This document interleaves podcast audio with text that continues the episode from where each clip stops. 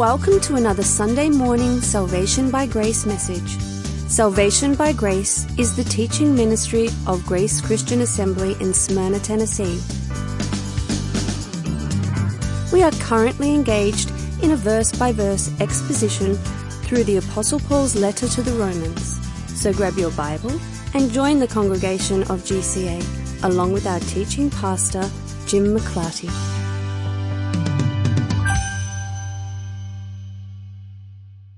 Sometimes in the life of a church, you have Sunday morning services that feel like, well, another Sunday. And then occasionally, you have those kind of mornings where it's just obvious that the King was present and that the Spirit of God was uniting the body of saints around His Word and around prayer. And this morning was one of those kinds of mornings. It was a really good morning at G C A, and toward the end of the service, suddenly the electricity at the front of the room shut off. Lights went off, but not all over the building, and as a result, because the electricity disappeared at the front of the room, then the P A went off, and that meant that the recording went off. So there's no recording of this morning, and as I was preaching, I was getting all sorts of positive kind of feedback and energy from the people in the room, and that's always a great boost when you're preaching. And so I really enjoyed preaching this morning at G C A, and I'm just sorry that there's no recording of it. In fact, I think you can probably hear that my voice is pretty much fried at this point. But we were talking about Romans thirteen, and the first seven verses of Romans thirteen make up a really important part of Paul's overall theology. And so if next week we just suddenly picked up in Romans thirteen, verse eight, then naturally people would say, well, wait a minute, what happened to all that stuff in the first seven verses of the chapter? Because that's really important and oftentimes really controversial stuff. And so we can't just skip over it. And because I love all of you out there on the internet, and because I'm a nice guy, and because I appreciate that you keep us going, and after all, today is Pastor Appreciation Day, to show my appreciation of all you, I decided to come home, fire up the computer, and teach the same message again. It won't be preached the same way with the same level of passion and interpersonal communication that we had this morning, simply because it's just me sitting in my office with a microphone in front of me. But at least you'll be able to get the essential teaching that is part of chapter thirteen of the book of Romans. Now that thirteen, I hope you remember, is not part of the inspired text of the Bible. We get the impression sometimes in our head that when we see the big thirteen there, when we see a chapter break or a chapter division, we have a tendency to think, oh, well, now this is a new subject. Paul is now turning his attention to something else besides what he has said in chapter twelve. But that is obviously not the case. Originally, these were just letters. They were meant to be read top to bottom, and there was no sense, there was no indication that at the moment that we call chapter thirteen, that suddenly Paul had changed his subject matter, that now he was talking about something else. I say all that to say you can't really understand, you can't really grasp chapter thirteen without understanding everything that Paul has been spelling out in chapter twelve. He's been talking about the unity of the church and how the church ought to react to each other and to the world at large. Chapter thirteen then says that every person ought to be subject to the government authorities. And that statement all by itself, taken out of its context, is a tough thing for us Christians to wrestle with, because the governmental authorities of the world are oftentimes anti-Christian, anti-biblical, difficult for us to be subject to. And so we have to kind of understand why Paul is saying this, what Paul is thinking, and never forget the overarching theology of Paul that would lead him to say that every person should be in subjection to the governmental authorities. To begin with, we have to remember that Paul believed in the absolute sovereignty of God. And if God is truly, genuinely sovereign over all things, then he is sovereign over the governmental authorities that exist here on planet Earth. Over the course of history, we have seen kings and kingdoms. We've seen all sorts of different governmental structures and authorities rise and fall. And it's all up to God. He determines who's going to be king, who's going to be a leader, who's going to be a conqueror. He determines what governmental authority is going to be in charge at any given moment. And at the time that he's writing this to the Christians at Rome, well, Rome is in power, and Rome was not a God-fearing government structure. In fact, the Roman emperors, the Roman Caesars, were oftentimes adverse to Judaism and to Christianity. And those Caesars had absolute power, absolute authority. They had the ability to pronounce life and death, and they had the ability to say what was a governmentally recognized religion and what was allowable in their domain and what was not. So Paul, writing to Christians living under that kind of dominion, is important to remember, because here in America, modern America at this time, we think, well, we as Christians are not being led in a biblical way, in a Christian way, by our governmental authorities. And so maybe then what's being said in chapter thirteen doesn't apply to us. But remember that Paul was writing to people who were under actually a much stricter and much more difficult government authority than we were under. So how are we going to understand the words that Paul is going to tell us? Number one, we have to remember that in all times, under all circumstances, no matter what, we are still called to be Christians. Paul is defining that for us, what it means to be a Christian, what that looks like. We're never to avoid that behavior. And number two, he's convinced that God is absolutely sovereign. And he's going to talk about the fact that government structures actually work for God, that they're actually ministering what God intends them to do. So it's with all of that in mind that we can begin to understand what Paul is talking about when he says that we should be in subjection to government authorities. Okay, so let's start at the start. Back in the book of Daniel. In Daniel two, we are told it is he, it is God, who changes the times and the seasons, the epochs. He removes kings and establishes kings. He gives wisdom to wise men and knowledge to men of understanding. The reason I point out that verse is that it says that it is God who raises up kings and kingdoms, and it's God who tears down kings and kingdoms. When Daniel was first taken out of Judea and taken into Babylon, he then became part of the government. But then that government, that Babylonian authority, was overthrown by the Medo-Persians. And then Daniel wound up being a leader in the Medo-Persian government. After the Medo-Persians came Alexander the Great and the Grecians, and then the Grecians were conquered after Alexander died, and his kingdom was divided up to his four generals. Then in comes the power of Rome, and it's while Rome is in authority in the Middle East that Jesus was walking and talking on the planet. As Paul is writing this, Rome is still the governmental authority that is imposed on Israel, on Jerusalem, on the Middle East.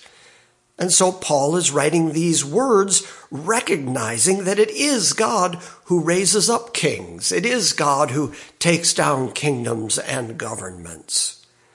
And yet he sees in that sovereign work of God, he sees the hand of God working for the benefit of his people, of the Christian church. Look at how often in the Old Testament we see God utilizing people who aren't really serving him, people who don't know him, and yet he will use those kingdoms, those governments, in order to punish his chosen people. God uses government structures on the planet for his purposes, and he sovereignly is in control of those purposes. And that's the reason, the underpinning reason why Paul can say that we who belong to God need to be in subjection to those government authorities. Paul's approach to the Christian life is spelled out in First Thessalonians chapter four. I'm going to start reading from verse nine. It says, "Now, as to the love of the brethren, you have no need for anyone to write to you, for you yourselves are taught by God to love one another. For indeed you do practice it toward all the brethren who are in all Macedonia. But we urge you, brethren, to excel still more and to make it your ambition to lead a quiet life and attend to your own business and work with your hands, just as we have commanded you, so that you will behave properly toward outsiders, unbelievers, and that you not be in any need." So Paul's thinking was that the Christian life was to be one of quietness, attending to your own business, working with your own hands so that you have something to help others with, something to give to others, and that you behave properly, not only within the church, but you behave properly toward outsiders. That then is the underpinning of how Paul sees the Christian life. Not rioting in the streets, not rioting against governmental authorities, but living a life, a quiet life, living an appropriate life, being good citizens, so that even as we live under these various, oftentimes anti-God, anti-biblical government authorities, that we are able to live a quiet life and not be in any fear of them. The principles of Christianity don't disappear just because the world is a certain way. And so that's why in Romans chapter twelve, Paul can say things like this about Christianity. Starting in verse nine of verse twelve, he says, "Let love be without hypocrisy, abhor what is evil, cling to what is good, be devoted to each other in brotherly love.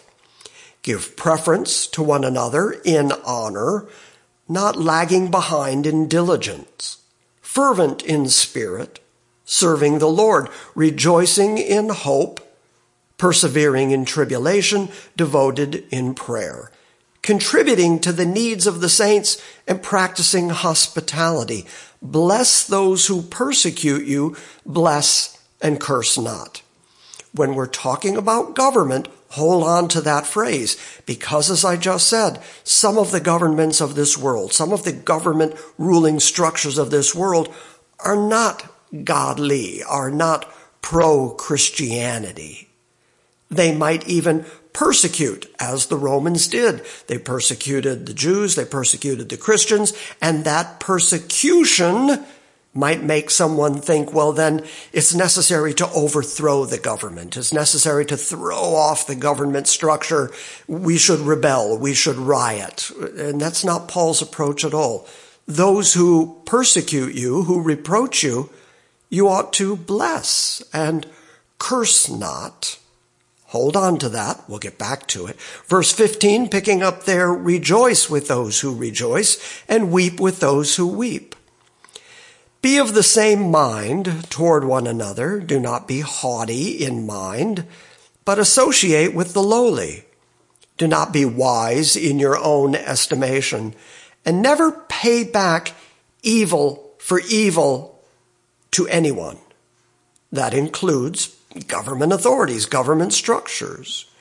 "Respect what is right in the sight of all men."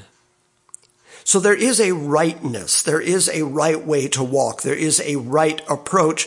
And Paul says, regardless of the circumstances you find yourself in, even if you're dealing with people who may persecute you, who may reproach you, nevertheless, you do what is right. You do what is good.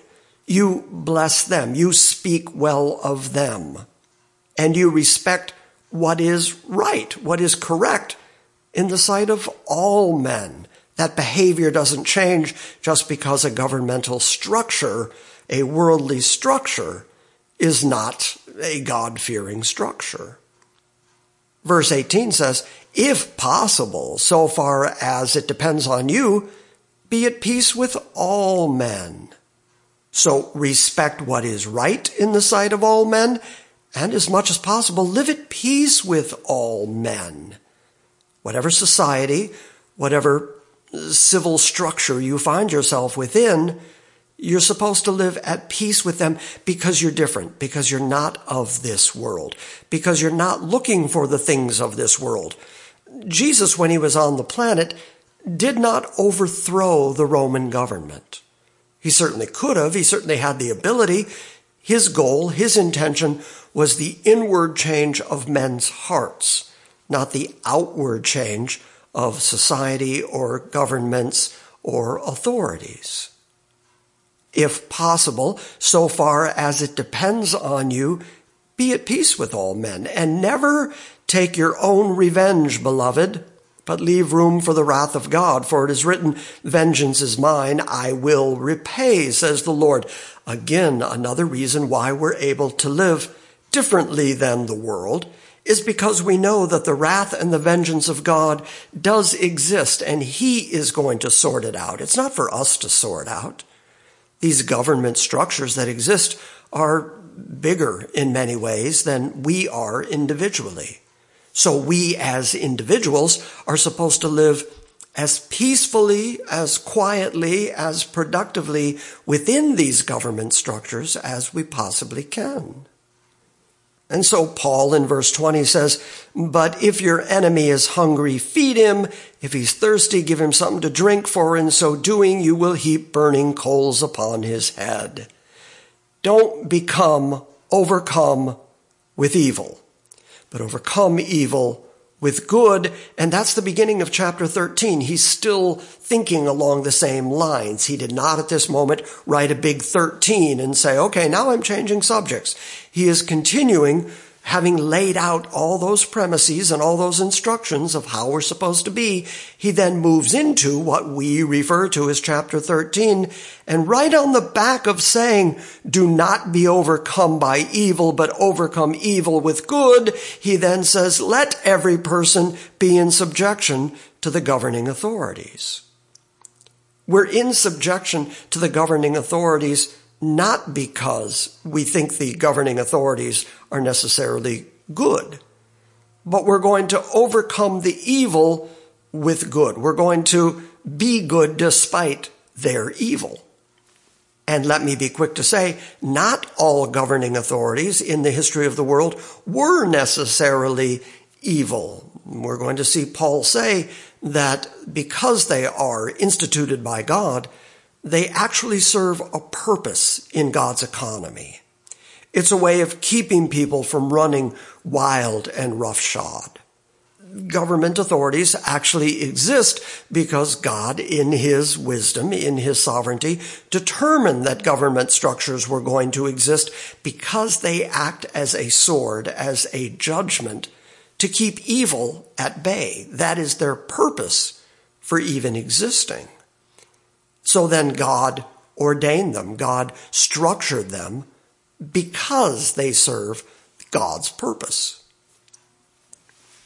Let every person be in subjection to the governing authorities, for there is no authority except from God. So if you're supposed to be in subjection to governing authorities, recognize that those governing authorities exist because God established them. Those which exist, Paul writes, exist and are established by God. And yes, of course, if God is absolutely sovereign, if he's in control of his universe, if he's in control of what goes on here on planet Earth, and then governments exist, which they pretty much always have. The history of the world is replete with governing authorities, coordinating government authorities that are rewarding the good and suppressing the evil, governing authorities that have structured laws and directives so that societies can exist in a civil way and so that people can live together under a common set of rules and understandings. These government authorities exist because no authority exists except from God, and those that exist are established by God. Therefore, Paul is going to say, if you do resist the governing authorities, well, that is tantamount to resisting what God himself has established. Verse two says, therefore, he who resists authority, he's talking about the governing authorities that God has put in place, well, that person has opposed the ordinance of God, and they who have opposed will receive condemnation upon themselves. So judgment from God is going to come upon those people who resist the authorities that God himself has put in place. And one of those authorities is governing authorities. Paul is now going to explain why the governing authorities exist and what our Christian response and attitude toward them ought to be. Starting in verse three, he says, for rulers are not a cause of fear for good behavior, but for evil. Do you want to have no fear of authorities? Then do what is good, and you will have praise from the same, from those governing authorities. So here's the way Paul looks at it. He has just told you how to live as a Christian, to do what is good, to do what is right, to overcome evil with good, to behave differently than the world, to live quiet lives, not rioting, to work with your own hands so that you have something to give to people who have a need. And the overriding premise of all of it is that love needs to prevail within the church. Love of brethren, and then kindness toward people generally, that we treat all men with fairness and rightness, and that when people do persecute us, we bless rather than curse back to them, knowing that God in his wrath is going to do what is right and just in those people's case. But in our case, we are called to just do what is right, to do what is proper. Now, if you're doing what is right and proper, and you're living your quiet life, and you're walking according to the rules that Paul has laid out, then you don't have to have any fear of a governing authority, because governing authorities are going to approve of people who are, in fact, just living their quiet lives, doing their work, being good citizens. Or look, I'll put it this way. I actually appreciate governing authorities. If suddenly a couple of men break into my house in the middle of the night, I'm calling the cops. I'm calling the police. I'm looking for the governing authorities to come and help me out. And how are they going to help me out? Well, they're going to suppress the evil.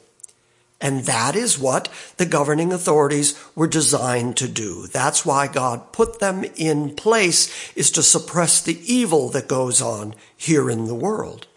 That's what verse four says. For these governing authorities are a minister of God to you for good. But if you do what is evil, then be afraid, for it does not bear the sword for nothing. For it is a minister of God, an avenger who brings wrath upon the one who practices evil. Okay, that's the purpose. That's the reason that the governing authorities exist. They operate as the sword of God in order to judge evil, in order to suppress evil, in order to make a society safer, That is the purpose ultimately for the laws that a society writes, that they create.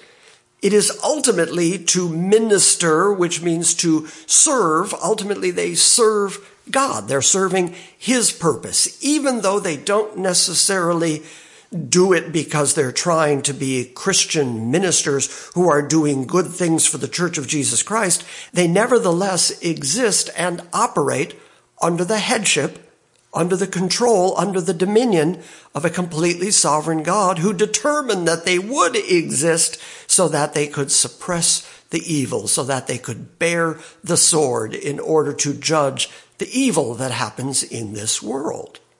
That's why governments exist, and that's why Paul could say that we, Christians, living right and proper lives, should not resist the governing authorities.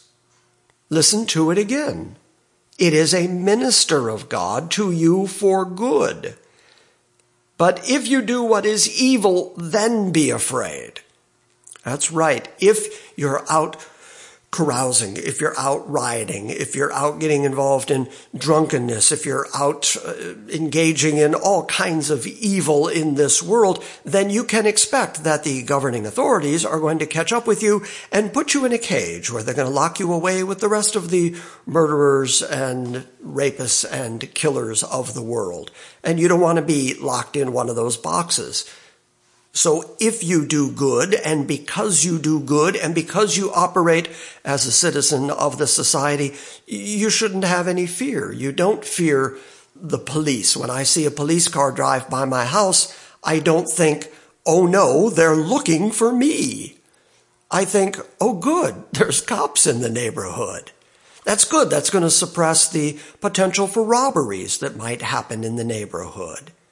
But they're not looking for the good people. They're helping the good people live at peace. If you do what is evil, be afraid. For it, the governing authority, does not bear the sword for nothing, for it is a minister of God, an avenger who brings wrath upon the one who practices evil. So are you getting some sense, some feel of why God created governmental structures on the planet? That's why governmental structures have always existed. Any group of people anywhere, even distant and native people, tribal people, still ultimately find somebody who's a leader, somebody who's the chief of their group of people, because it's necessary always to have someone who can act as a judge, someone who can determine what is correct and incorrect, someone who can benefit those who are good and can bear the sword against those who are evil in their midst. People just do it almost automatically. It's built into human structure. And God's the one who built that into human structure. Ultimately, good government is a minister of God. Verse five says, "Wherefore it is necessary to be in subjection to those government authorities." Not only because of wrath, in other words, not only because you fear the wrath of the sword that the government wields. You shouldn't be good just because you know they can put you in a metal box somewhere. But you should also do it for conscience sake, to have a clear conscience before God, to know that the way you are walking out your life is in accordance with what God has determined for you. Paul has been laying out time and time again what it is to be a Christian.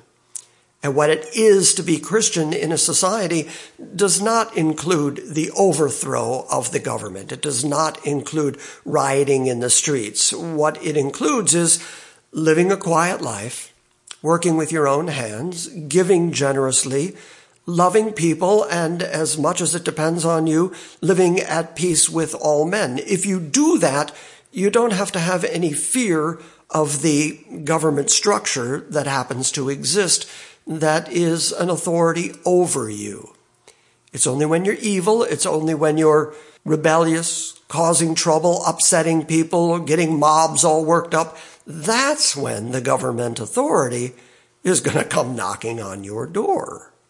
So live quietly and peaceably, and have no fear of the government, because the government is ultimately in the hands of God, and he has structured it in such a way that peaceable living, quiet living, blessing those who persecute you type Christians are going to be able to live peaceable lives for the most part. Remember that Paul said, as much as lies within you, live at peace with all men.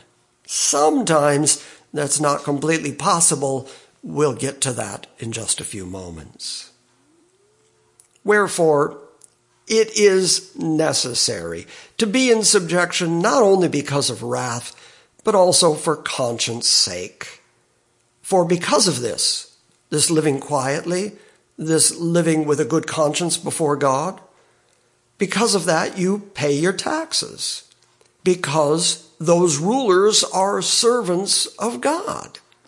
Whether they know it or not, whether they believe it or not, whether they are actively trying to be servants of God, they are nevertheless servants of God because they are acting within the structure that he himself has created. Think about this in terms of Old Testament stories that we have heard. Nebuchadnezzar was not trying to serve God when he brought the southern tribe, Judah, into Babylon. He was punishing God's people, and he was in that way acting as the servant of God, as a minister of God. He didn't know it. Certainly when God predicts by name Cyrus, the Persian king, who was ultimately going to let Israel go back and rebuild Jerusalem, Cyrus, God says it in the book of Isaiah, though you have not known me, nevertheless I, I called you out by name. So God does not have to enlighten or convert people in order to utilize them as part of his master plan in blessing and caring for and protecting his people. Christians here in the world are being protected in some ways by the existence of government structures, and the evil of this world is being suppressed by the fact that government structures do exist. Therefore, says Paul, since that is the plan, the ordinance of God, well then, if that government structure is taxing you, pay the tax, because it's still working to your benefit, and it is still God's sovereign plan for what goes on on planet Earth. Look, none of us got to choose where we were going to be born, under what governmental structure we were going to be born. None of us got to choose our parents. None of us got to choose the society into which we were born. God determined all that, which means that God knows what governmental structure you were born into, and he knows how that structure works. If he is indeed sovereign over all things, then he is sovereign over that governmental structure and your being born into it. There were Christians in Rome who were born into Roman society and the jurisdiction of Roman Caesars who were not very good people. And yet God used that very structure to protect Christians in Rome and ultimately to spread the message of Christianity outward from Rome into the known civilized world at the time. The Roman government held sway over the vast majority of the Middle East. And yet, in many cases, like in the case of Jerusalem, once people understood that Rome was authority over them, then Rome kind of allowed them to go on and live their life. Rome even gave them their own king, an Idumean king, somebody who was loyal to the government of Rome, but he allowed that they could still have their temple and they could still have their worship and they could still continue the practices of Judaism despite being under Roman authority. So sometimes Roman governmental structures were a terror to Christians during the times of persecution and during the times of Nero, for instance, or Caligula, during the times of banishment, like John being banished to the Isle of Patmos by Domitian.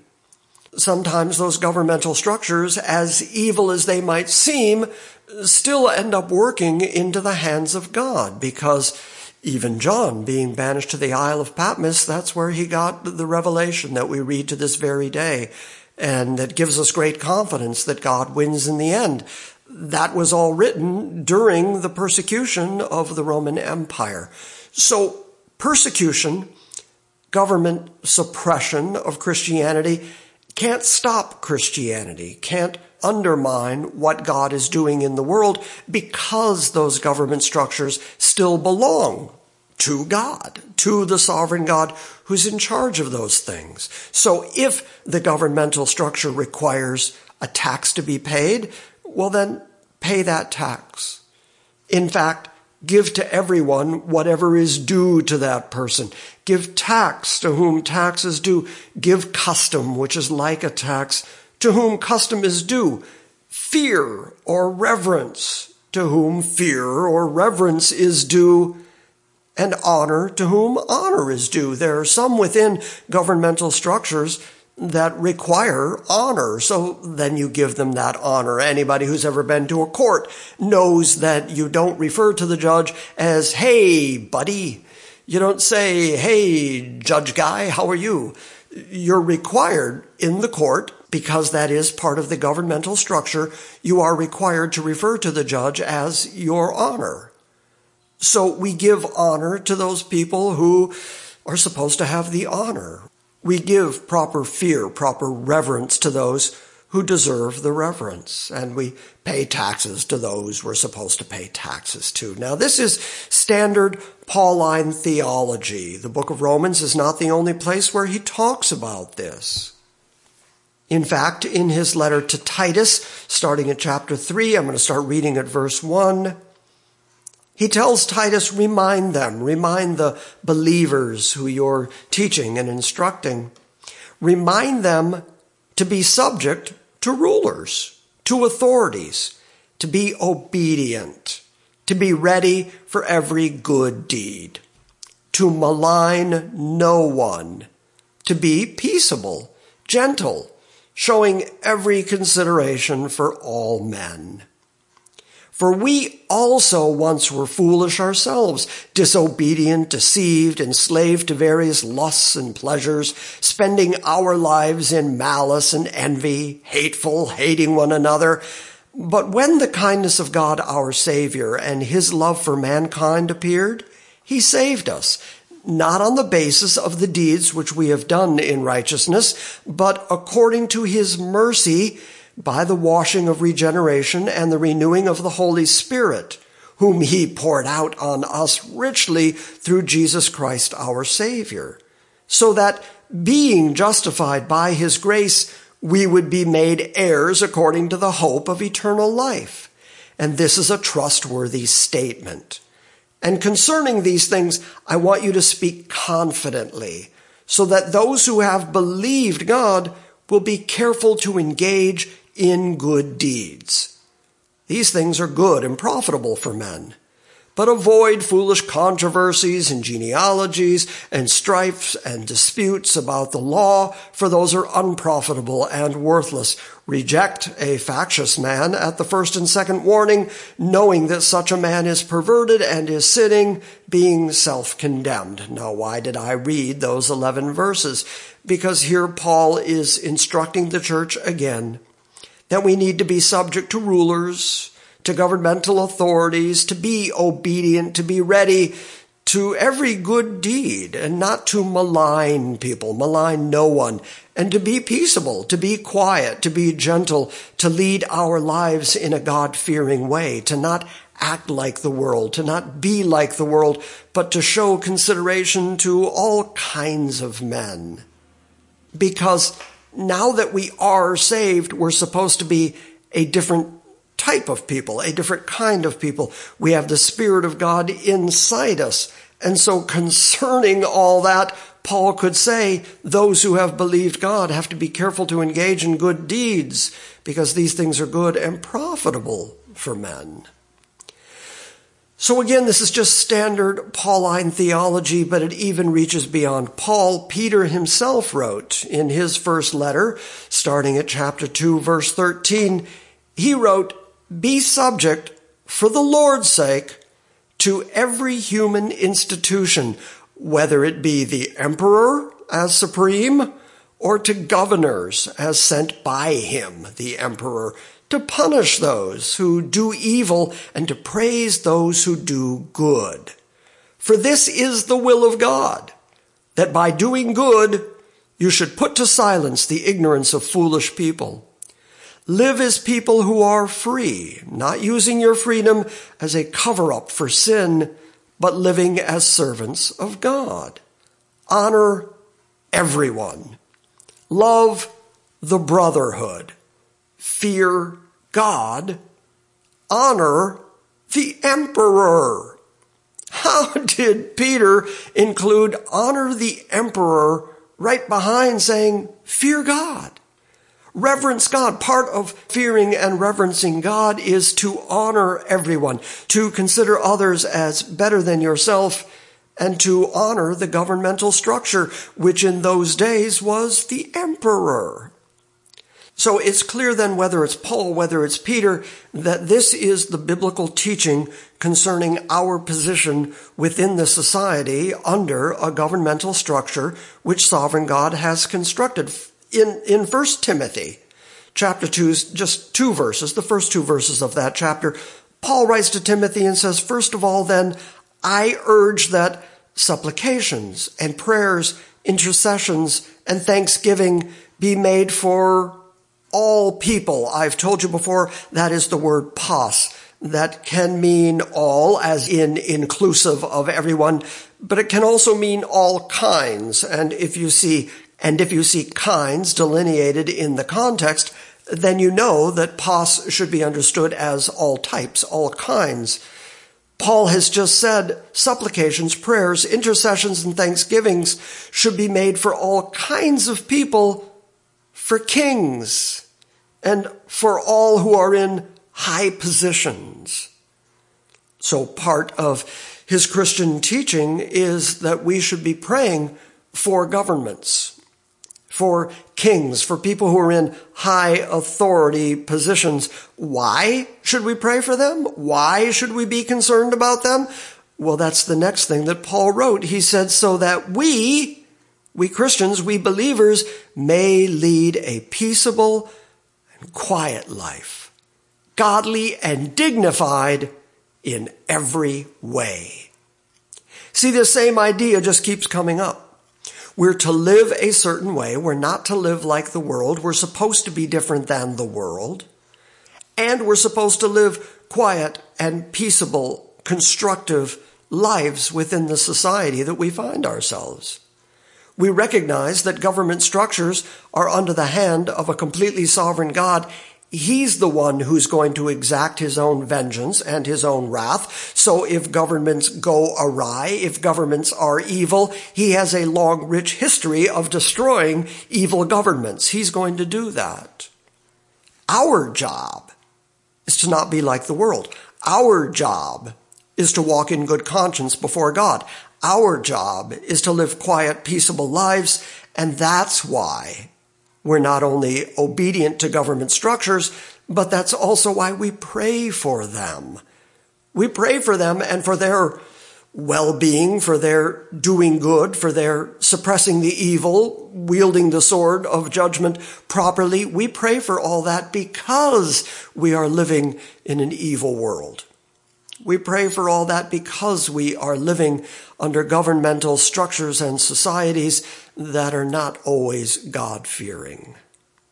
We pray for them because, well, we're told to. Okay, so let's say for the moment I've kind of convinced you. Let's say for a moment you've got a grasp on that and you're saying, uh, okay, Jim, I, I get what you're saying. I understand the sovereignty of God that created government structures and that that they minister to God in as much as they suppress the evil, and that we're supposed to, as Christians, live proper and quiet lives and be subject to them and pay the taxes to them and give them the honor that's due them. But then, in the Bible, we also see examples of times when God-fearing people disobeyed governments. Earlier I mentioned the book of Daniel. Certainly in the book of Daniel, we see things like Nebuchadnezzar saying that when the trumpet blows, that everybody had to bow down to an image of him. And Daniel's three friends, Shadrach, Meshach, Abednego, said, we're not going to do that because we have been instructed by God that we're not to worship any other God. Therefore, we're not going to bow down to this idol, this image of a man. So what happened there? That was disobedience to an ungodly governmental command. We see the same thing many different times in the Bible. We certainly see it in the New Testament when the apostles are told that they have to stop preaching about Jesus and they're going to be thrown in jail. The people who are going to put them in jail are the prevailing governmental authorities. And Paul says, obey prevailing governmental authorities. And yet sometimes we see examples of the apostles not doing that. For instance, in Acts four, starting at verse eighteen, they called them and they charged them not to speak or to teach at all in the name of Jesus. But Peter and John answered them and said, whether it is right in the sight of God to listen to you rather than to God, you must judge. For we cannot but speak of what we have seen and heard. Sometimes then, according to the Bible, it is appropriate not to be obedient to governmental structures. There are things going on right now. I can only speak about things going on in America right now because that's the governmental structure that I live under. But there are things going on, laws being made under that governmental structure that I disagree with pretty totally, um, whether it is the profanation of the definition that God gave to marriage, or whether it is making it legal to murder babies. Just here in the last couple of days, there was a televised question-answer period with several of the Democratic nominees for president. And it was said out loud that any churches that don't participate in homosexual marriage would lose their tax exemption. And the ability to tax, as I have often said, is the ability to control. This is an effort on the part of the government to control the church. And if the church doesn't kowtow to what the government has decided is the correct, right, moral thing to do, well, then they're going to lose their tax exemption. And I said this morning to the congregation at G C A, you can have our tax exemption. If the government takes it away from us, you know what will happen the next Sunday? What will happen is the people of G C A will show up in the same building, worshiping the same God anyway, following the same ordinances and rules of God, because in the end, just like the apostles Peter and John said, in the end, you have to determine what should we really do. Is it more right that we obey God or that we obey the rules of men? So I think in principle, we can say that when governing authorities decide things, decide laws, create ideas that are obviously and definitely opposed to what God himself has laid out and said for his people, well then, I think it is appropriate that we not follow those rules, but follow what God has said. But notice what John and Peter did not do. They did not attempt to overthrow the governmental structure. They simply did not agree with it. Daniel did not attempt to overthrow Babylon or the Medo-Persians. He knew that God was on his side. He had heard from Jeremiah that the Babylonian captivity was going to be seventy years, and so he trusted God. He prayed to God, make it seventy years. At the end of the seventy years, take us back to our land. That's what you promised you're going to do. The same way now, knowing that God is in control, that God is sovereign over the things that happen in this world, we are to be obedient to the government structures as they exist, but not to the exclusion of our obedience to God. God's word still says what it says. We're still going to be obedient to that government. We're still going to be obedient to what God has said, despite what that government might say or think. But we're not going to try to overthrow that government. We're not going to become riotous, because in the end, we know that God's got it. God is in control. God has still got the government structures of this world under his thumb, and he will raise up kings and he will take down kings. Our job in good conscience is to follow after what God's word has instructed for us. And what God has told us to do is to lead a life that is different than the world, to lead a life of quietness and peaceableness, to get along with everyone as best we can, and to pray for all kinds of men, including those people who are in governmental authority, so that we can live quiet and peaceable lives. In those places where the government, any government, anywhere in the history of the world, in the places where they have said, don't do it God's way, we see examples in the Bible of the people of God not being obedient to those rules, rather being obedient to what God has said. So we are called to follow after God. Now, once I reached that point in this morning's sermon, there were several questions that were asked, good questions that, to be honest with you, I cannot remember in their totality. But I can tell you that in answering those questions, a couple of things came up that I want to recite here. First was the question of, is it okay then to be Christians in America and to assemble groups like anti-abortion groups? Is it okay to assemble voting blocks to try to change laws, or should we just obey whatever the government has said? And my answer was, America, under its current form of governmental authority, is a democratic republic. In other words, ideally, it is a government of the people, by the people, for the people. And it is intrinsic into that form of government that there would be proper redress of government, and that the people who are being ruled over can get together as a voting bloc, as a group, and change rules and change laws and advocate for those things that they believe in. That, I think, is a positive form of a democracy or a republic at work. The negative form of it would be like Antifa, breaking windows, rioting, lighting things on fire, beating people up. Oh, I think we've all seen the videos of of older people becoming terrorized by Antifa members. Okay, that would be the wrong way to go about it. There is a right way and a wrong way to advocate for the things that you believe in.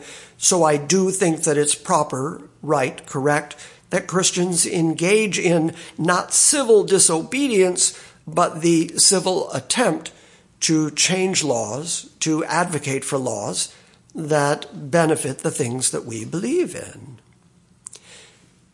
In the world right now, over in China, there are Christian people who are living under communist rule. The communist leaders in China have been limiting Bibles coming into their country, and yet Chinese Christians exist. It's one of the fastest growing communities of Christians on the planet. Why? How? I mean, they're under an incredibly oppressive government. But they are living their quiet lives. They are living out their faith. They are gathering together. They are encouraging one another. And Christianity continues to grow and flourish in China, despite the oppressive Chinese governmental system.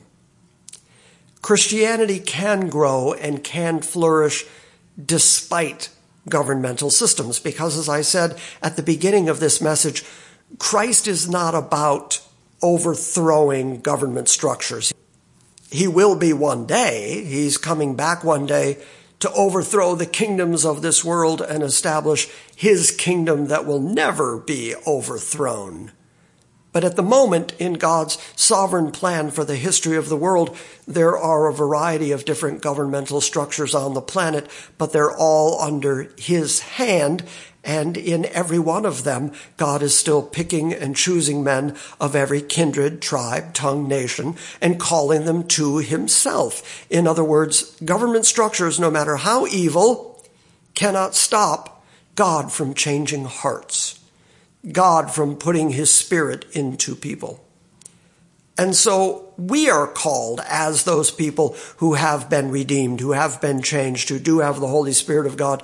We are called to live good lives. And in most governmental structures on the planet, if you're just being a good citizen and leading a good life and doing it for sake of your conscience before God, then you're not going to have anything to really fear from that government. Now, sure, there are exceptions. I understand that. But the general rule that the Bible is laying out is be obedient, subject yourself to the governmental authorities because they exist because God put them into place.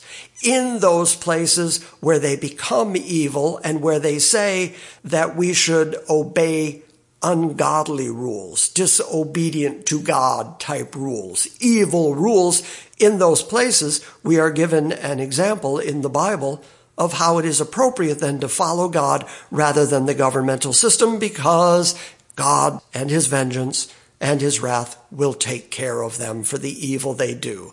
Our job is to be good, to be obedient, to be quiet, to live in love and association and fellowship with each other. That now is what Paul is going to say in the last verse that we're going to look at today. Verse seven said, render to all what is due, tax to whom tax is due, custom to whom custom is due, fear to whom fear is due, honor to whom honor is due. And so by paying those taxes, then owe nobody anything. G C A at this point has no debt. We haven't had for many, many years now. And part of the reason that I have not said, well, let's build another church structure, even though I would love to. We have the land. I would love to build another building, but I don't want to go in debt to do it. I don't want to saddle the congregation with debt, because I'm hoping that after I'm not here anymore, because the years are flying by at this point, and I'm not always going to be able to stand in the pulpit at G C A. And someday, when I can't do it anymore, hopefully they will be able to survive and continue, and the next guy will come in, and he will continue to lead and teach the people of God at G C A. And so I don't want to saddle him, whoever he is, with debt. I don't want to saddle the congregation with the onus of owing money to other people. I don't want anybody to be able to take anything from G C A. So we have our land, we have our building, and we make do with what we have. I like the advice from Paul, the instruction, don't owe anybody anything. I agree entirely. If you owe taxes, pay your taxes. If you owe custom, pay that custom. But then Paul says, but you do owe this. You owe one thing to people. You owe it to other people to love them, to look out for them, to be generous to them. Owe nothing to anyone except to love one another. For he who loves his neighbor has fulfilled the law. And I said this morning, that's where we will pick up next week. And we will look at Paul's explanation of how exactly loving your neighbor is a fulfillment, is a satisfaction of the law. So to kind of sum up what we've seen today, God is sovereign. I've been saying that for as long as I can remember. God is sovereign. God is in charge. That means he's in control of what is taking place in his creation at any given moment. Governmental authorities and structures that exist, exist because of him, because they serve his purpose. Whether they know it or not, they are accomplishing the very thing that they were meant to accomplish, which is why God put them in place in the first place.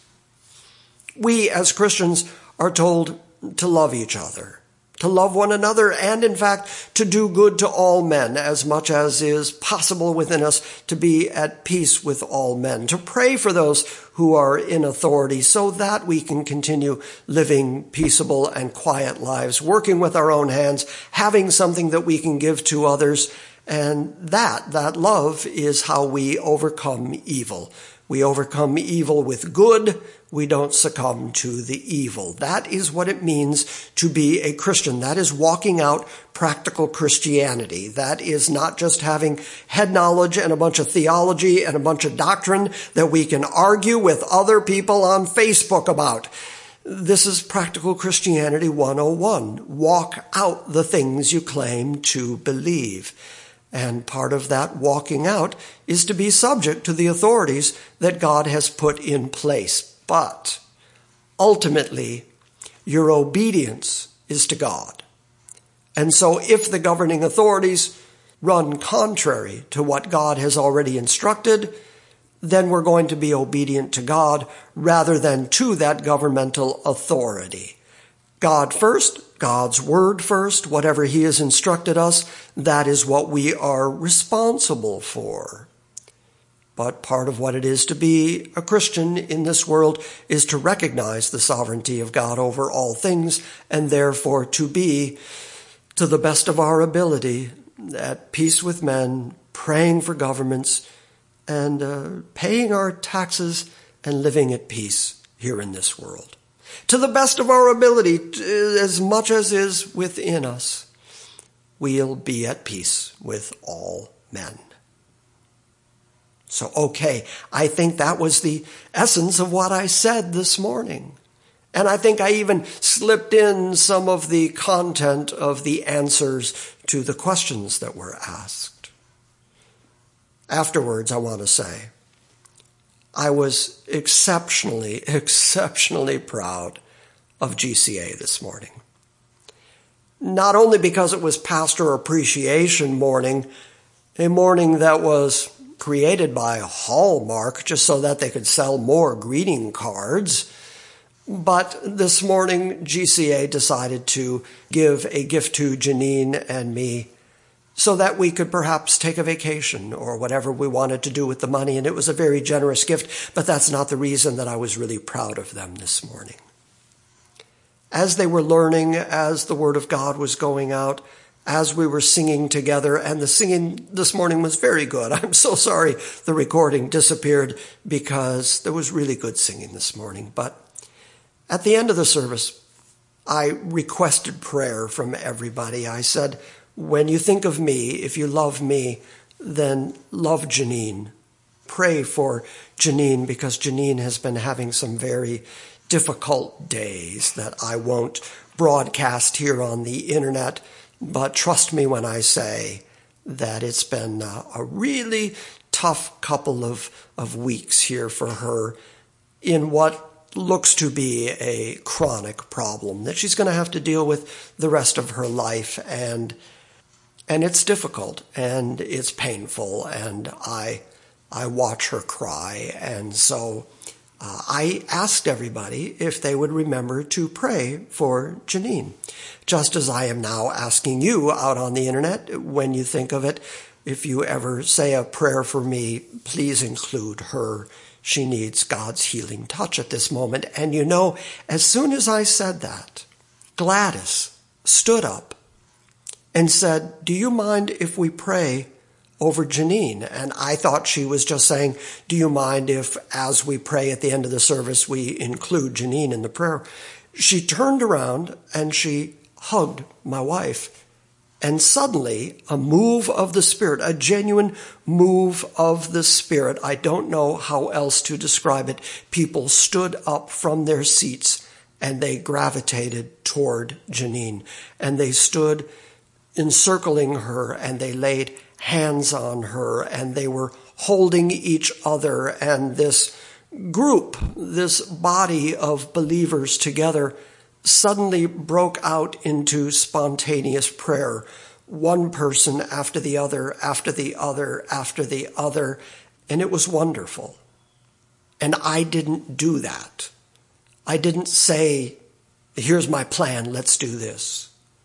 Instead, because the Spirit of God was present with us this morning, there was a genuine outbreak of the Spirit being the Spirit, being the way He is, doing the things He does, and working through His people to all gather around and pray over my wife. I am proud of G C A every day. eighteen and a half years I've been with G C A, and I am proud of them in many, many ways. But this morning they really showed me something.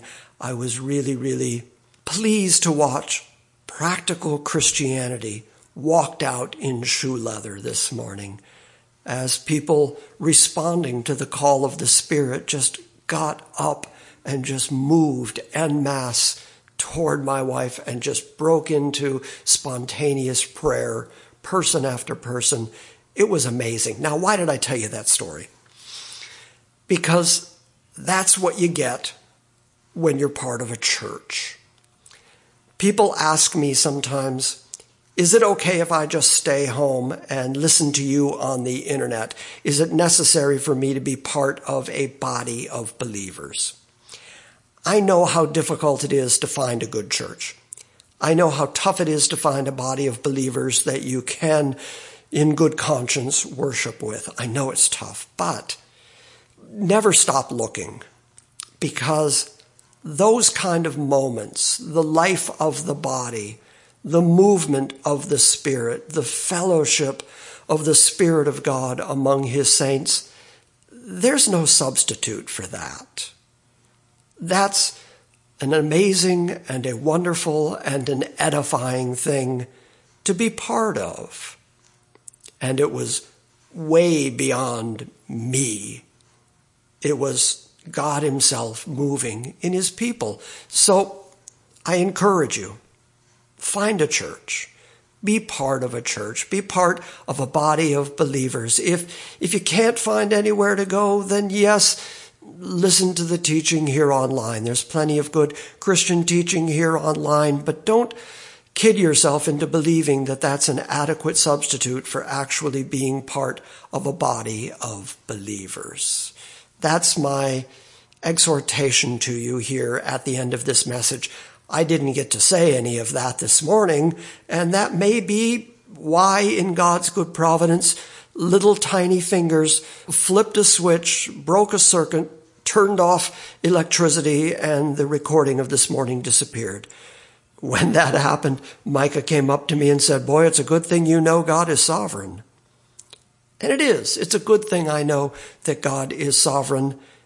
I never get a practice shot at any message, so I don't mind coming here and teaching this all again to the saints of God via the internet.